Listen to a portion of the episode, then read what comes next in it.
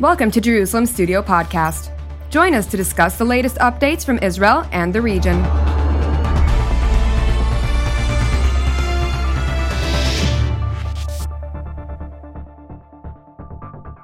Shalom and welcome to Jerusalem Studio.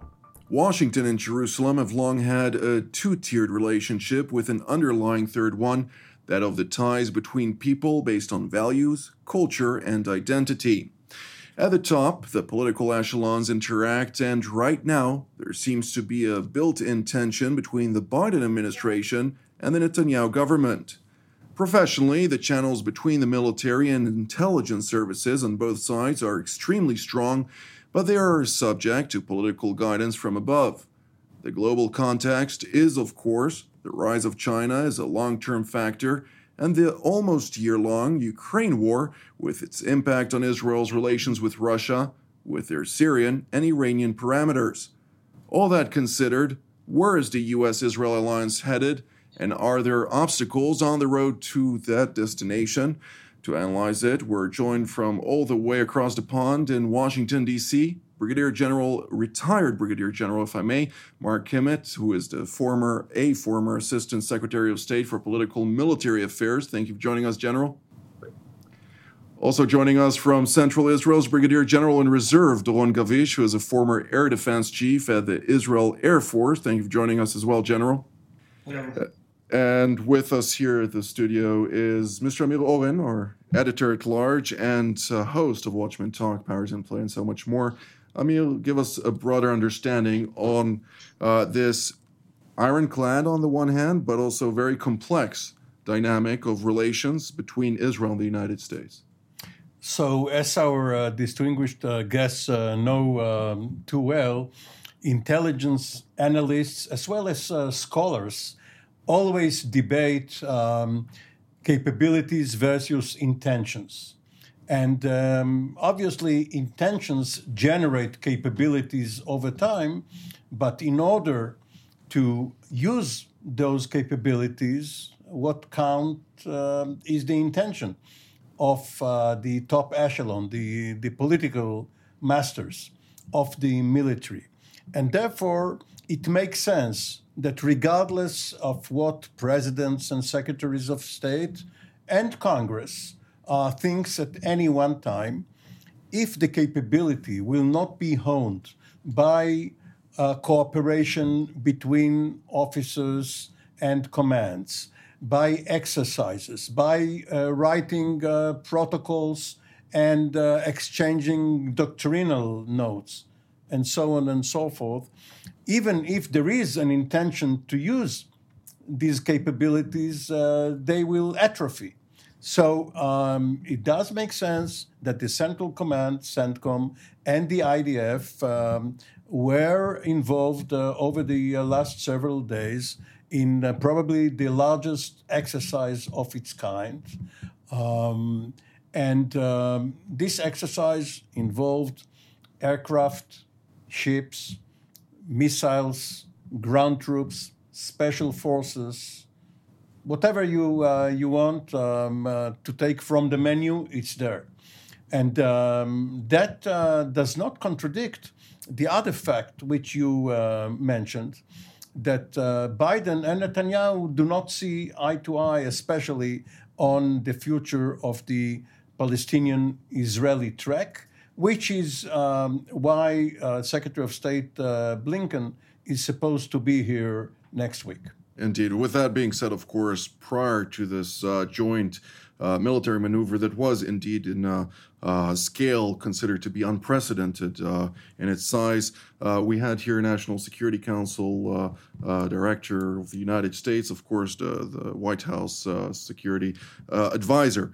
Jake Sullivan, during which he held meetings with his counterpart, of course, the new counterpart here in Jerusalem, Tzachi Hanegbi, with the Prime Minister Benjamin Netanyahu, and various uh, leaders, uh, top leaders in the defense establishment here. Uh, and uh, there was discussion about uh, re engaging more deeply on uh, various security challenges, on, on but you know, challenges. But you know, such visits are not really intended for discussions. It's either to read the Riot Act to the host And uh, additionally, the very fact that there is such a, a, visit makes the government delay whatever moves it intended, uh, mostly on the settlement settlement uh, side of the territory. So the Biden administration has gained a week by the Sullivan visit. Now it will gain another one because on the eve of the Blinken visit, uh, during the Blinken visit, right after the Blinken visit, uh, Netanyahu is not supposed to allow any settlement activity.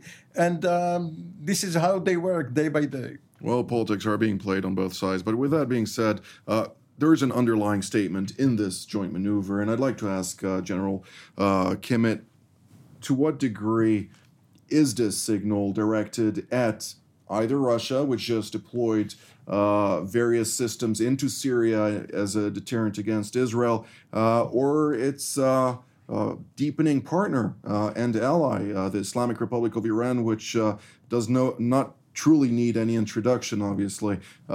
is this a, a signal that will resonate in both Tehran and Moscow? Well, I certainly hope so, but I believe, Jonathan, that the audiences are far more than simply Russia and Iran. Uh, there has been a concern in the region that the United States is pulling out. Uh, it is clear that this largest ever exercise with Israel demonstrates that the United States still seems sees the Middle East as uh, contested territory, and we want to send a clear message that we haven't left. But I also think that it's a message to China uh, not only our ability to operate in Ukraine and support operations in Ukraine, but the very fact that we can conduct simultaneous with that the largest military exercise with Israel ever. Uh, should show, as one defense analyst said, that we can walk and chew gum at the same time. So, this very, very large military exercise has a number of audiences, and uh, we certainly hope they're all watching. Indeed, of course, this comes uh, also at the following uh, the the visit to the region by Xi Jinping to Saudi Arabia and other countries uh, here in the region. Uh, we just had Qin Gang. the foreign minister, the recently appointed foreign minister of China, visit Egypt, among others, which is a U.S. partner. So there is a lot of strategic power competition being uh, exercised here throughout this region. Uh, General uh, uh, Gavish, I'd like to hear your take on the latest developments in that front. Well, first of all, I would like to um, um, to say that I, I really see it. I, I, I with I, I mean, as the General Kimmitt said it, and but I think also uh, we should add that, that um, you know this is not a, a, one exercise that we are doing uh, or the first exercise and so on. I think uh, one of the other things which is very important, and this is even looking here into Israel, is the is, is the commitment of the United States for the security and for the defense uh, of Israel. Um, we are doing a series of exercises for the last uh, 20 years, and, and, and even more. Uh, we see it on the Juniper uh, Cobra series, Juniper Falcon series, huge exercises, boots on the ground, thousands of uh, US soldiers uh, together with Israeli soldiers. So I think that uh, it, it, does signal to everyone, as, as it was saying uh, before, but it is also a signal that those relations between the United States and Israel, those are long relations and you know, we talked about it a few a few weeks ago that uh, it doesn't really matter who is the one who is leading and who is the one who is there within uh, the two countries. The, the bond between Israel and the United States is, is still there, and until those exercises are also a big sign to everyone uh, about that. Indeed, Mr. Oren. Well, obviously, the uh, exercise is not being held in the United States you could have found uh, a piece of desert in, in New Mexico or Arizona um, and uh, transport all of the Israelis to exercise that. But the, the entire point of this exercise is, first of all, to familiarize a new generation of American officers and fighting men with the terrain prevalent in, in this region.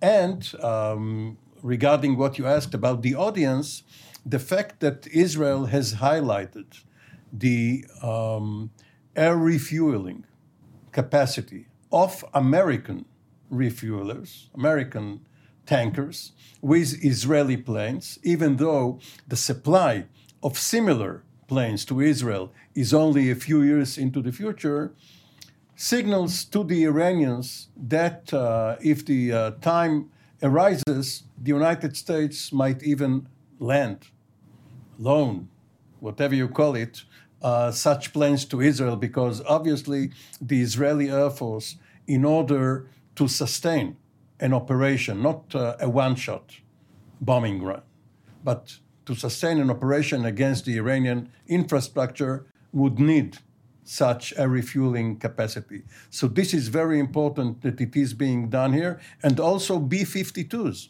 for the first time are going to bomb the Negev. Live munitions. Yes, Indeed. live munitions. And um, hopefully nobody is there. Uh, in the desert uh, during that time because they will not have uh, many chances to go home and um, reported. Indeed. Hopefully, uh, uh, it will remain clear of uh, any human life. But with that being said, General Kimmitt, we see that there is a deepening of cooperation despite the, the years long of, of joint exercises. as General Gavish mentioned, there still remain gaps when it comes to policies on the global scale. One of those gaps is indeed uh, the war in Ukraine in light of various concerns and considerations here in Jerusalem uh, related to uh, Russia being uh, present in Israel's northern neighbor, Syria.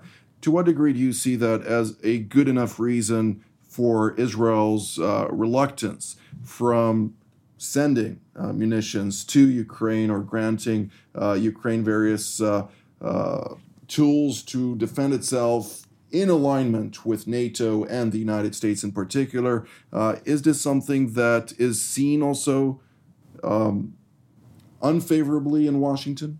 Well, I, I, certainly don't think unfavorable would be the term. I think disappointed would be a better term. But it really goes back to the first comments that were made about capabilities and intentions. Uh, I would actually say this is more about interests. Look, countries don't have friends as they say they have interests. And clearly, uh, what we'd like to do is have interests that completely converge with that of Israel and vice versa. But I think everybody recognizes that if you think of this as a Venn diagram between the two countries, there are many areas where we agree, many areas where we disagree.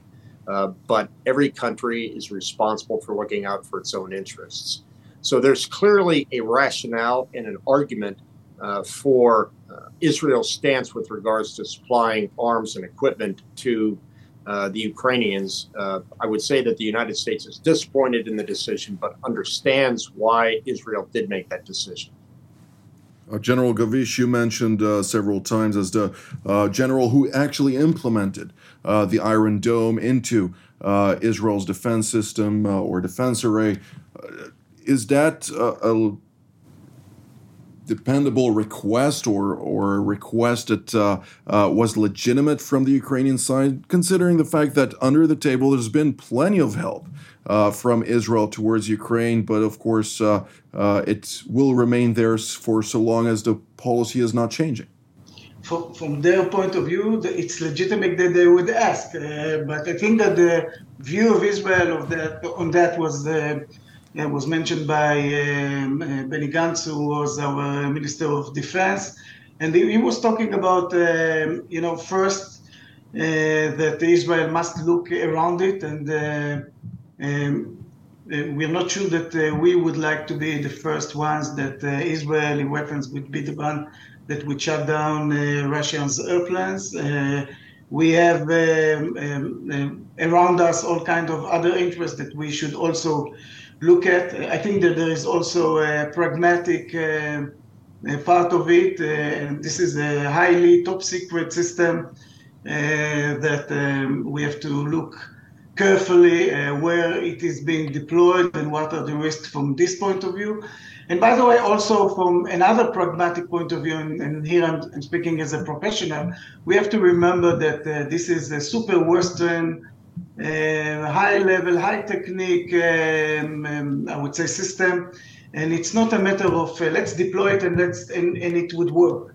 Uh, you have the, there's a long time of uh, training to it. It takes a long time to um, to build a structure around it because it's not only that the system is the one who is shooting. There is a C2 and a lot of other things which are uh, going with it. So this is also things that uh, should be taken in consideration. And and by the way, we don't have enough Iron Dome even for Israel. We think that we need more to ourselves. So to produce such a system also takes time. So, you know, talking about the Iron Dome, I think that uh, this is something which is uh, much more challenging even than other uh, systems. General Kimmitt? Well, I, look, I understand those uh, comments. I would make the same argument that we are able to uh, make the decision to bring the Ukrainians back to train on Patriots. Patriots too, are in short supply. But I think the United States made the right decision to uh, make a major investment in Ukrainian defense capabilities by deploying the Patriots. And all these issues of training, maintenance, um, uh, they were decisions that the United States had to make about the Patriot system, which is, I think, why there may be some disappointment uh, over the Iron Dome system, especially one that was uh, co developed with the United States. General Gavish, would you like to respond? No, no, it's uh, you know it's not an argument between us. Uh, this was uh, only one of the uh, reasons, as I mentioned. There is uh, others also. So when you take all of the considerations together, I think that uh, one can understand the Israeli point of view on this. And, and and as it was said before, you know, sometimes we we agree to disagree. So. Well, well, we have seen um, in recent days the. Um, arguments back and forth regarding the tanks, whether the United States should supply the Abrams, uh, which is uh, an argument between Germany and yes, but the United States, right? No, no well, even within uh, Europe, between Germany and Poland regarding the Leopard, but but when it was when it was the Abrams pitted against the Leopard, the argument was that the Leopard, because it runs on diesel, it's easier to maintain and um, uh, demands a shorter logistics uh, tail. Uh, and therefore, it will be better for the Ukrainians if they need it now, not a few months from now, to have it. But let me go back to uh, the uh, war reserve stocks in Israel, war stocks reserve um, in Israel. I think it's a very good example of showing to the American public, uh, in addition to other audiences, that yes, it is not only essential for Israel to have it here. This is, of course, a lesson of the Yom Kippur War. Uh, once war breaks out, it is um, uh, very, very important for the munitions to be here before the war uh, in order to avoid the time lag and the overflight and other problems uh, you have with European allies. However, this was sold to Congress and the public at the time as an opportunity for the United States to have it closer to the front uh, when it needs it in the Republic of Korea, South Korea too. It, Israel and uh, the ROK are the two places in the world. So here we are. There is an emergency. The, there is this problem of drawdown from American stocks in the United States, almost $30 billion worth of arms and uh, munitions have already been supplied or pledged uh, to Ukraine, fine. Um, please take the shells out of uh, the uh, uh, stocks here, and then uh, you can replenish it um, whenever you're free to do it. Indeed. Well, I'd like to hear the perspective of generals attending the show, but just an interesting conversation I had with uh, a few German uh, generals and, and uh, other Europeans on this matter explicitly. Uh, the Polish Leopard tanks are not the same um, level as the German ones at this stage, of course. And the German generals uh, mentioned that if uh, the Abrams enter the Ukrainian field of operation, ultimately they would reach their objectives the fastest because they are the fastest tanks as opposed to the Leopard that are more all around. Of course, uh, General Kimmitt can attest to the variables on that. But when we're talking about the complexity of the relations between Israel and uh, the United States. to what degree is this relationship going to expand on various horizons, uh, including in Ukraine, including elsewhere, uh, at the moment when strategic competition turns to a whole other level?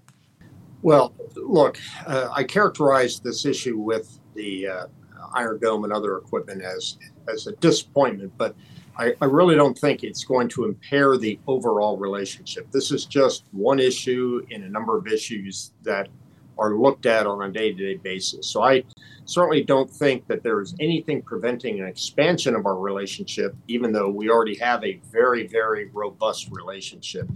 So uh, there may be one or two desk officers somewhere in the Pentagon that are throwing rocks against the window because of this issue but uh, they're not the ones that really make the policy. The policy is is and has been for decades that uh, uh, the iron and solid relationship between the two countries is, is permanent.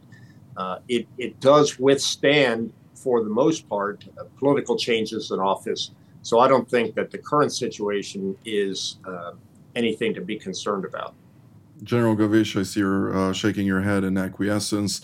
Uh, to what degree do you see this also translated uh, into the field in Syria, considering the fact that uh, there are joint interests between the United States and, and Israel in Syria, particularly, where uh, we see American troops under Operation Inherent Resolve operating in Al Tanf and uh, elsewhere, of course, Al Hasaka and so on, being subject to various aerial threats uh, at times. And uh, of course, the United States uh, has plenty of tools to defend its own. Uh, nevertheless, uh, there are shared operational considerations uh, in this area of operations, even though. Particularly in Syria, when we're speaking, the main focus of Israel and the United States together is more of a intelligence nature, is it not?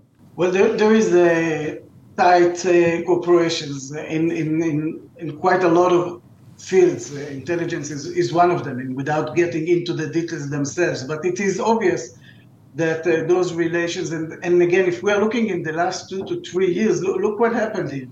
There was the Abraham Accord that was led by the United States, helping Israel um, from a strategic point of view. I think this was a huge, huge advantage uh, to, to, to all the players, of course, for Israel. And uh, the decision from the operational side to move from uh, to CENTCOM. This is, uh, this is not only a political uh, decision, this is an operational, pragmatic uh, decision because now we are looking together, all of us on the same OR, the same commanders, US commanders that are dealing with this region, are dealing also uh, with Israel. We are here, they are there, and, and we are together. So I think that uh, from this point of view, the, the, relations between Israel and the United States even went higher, I would say, on the operational, on the strategic uh, point of view, if we're looking at it uh, from the defense point of view, for sure. Uh, so, so I, you know, I think that this is long time, and and and the graph is looking like this. It's it's even going higher, regardless who is in the in the government from both sides and the deepening cooperation between. Well, well I, um, the, the, last persons on earth uh, who have to hear it from me are uh, the two generals. Uh, but for the sake of the audience, obviously, uh, militaries fight the way they train. The more they train, the more the more um, they are capable to do it from day one.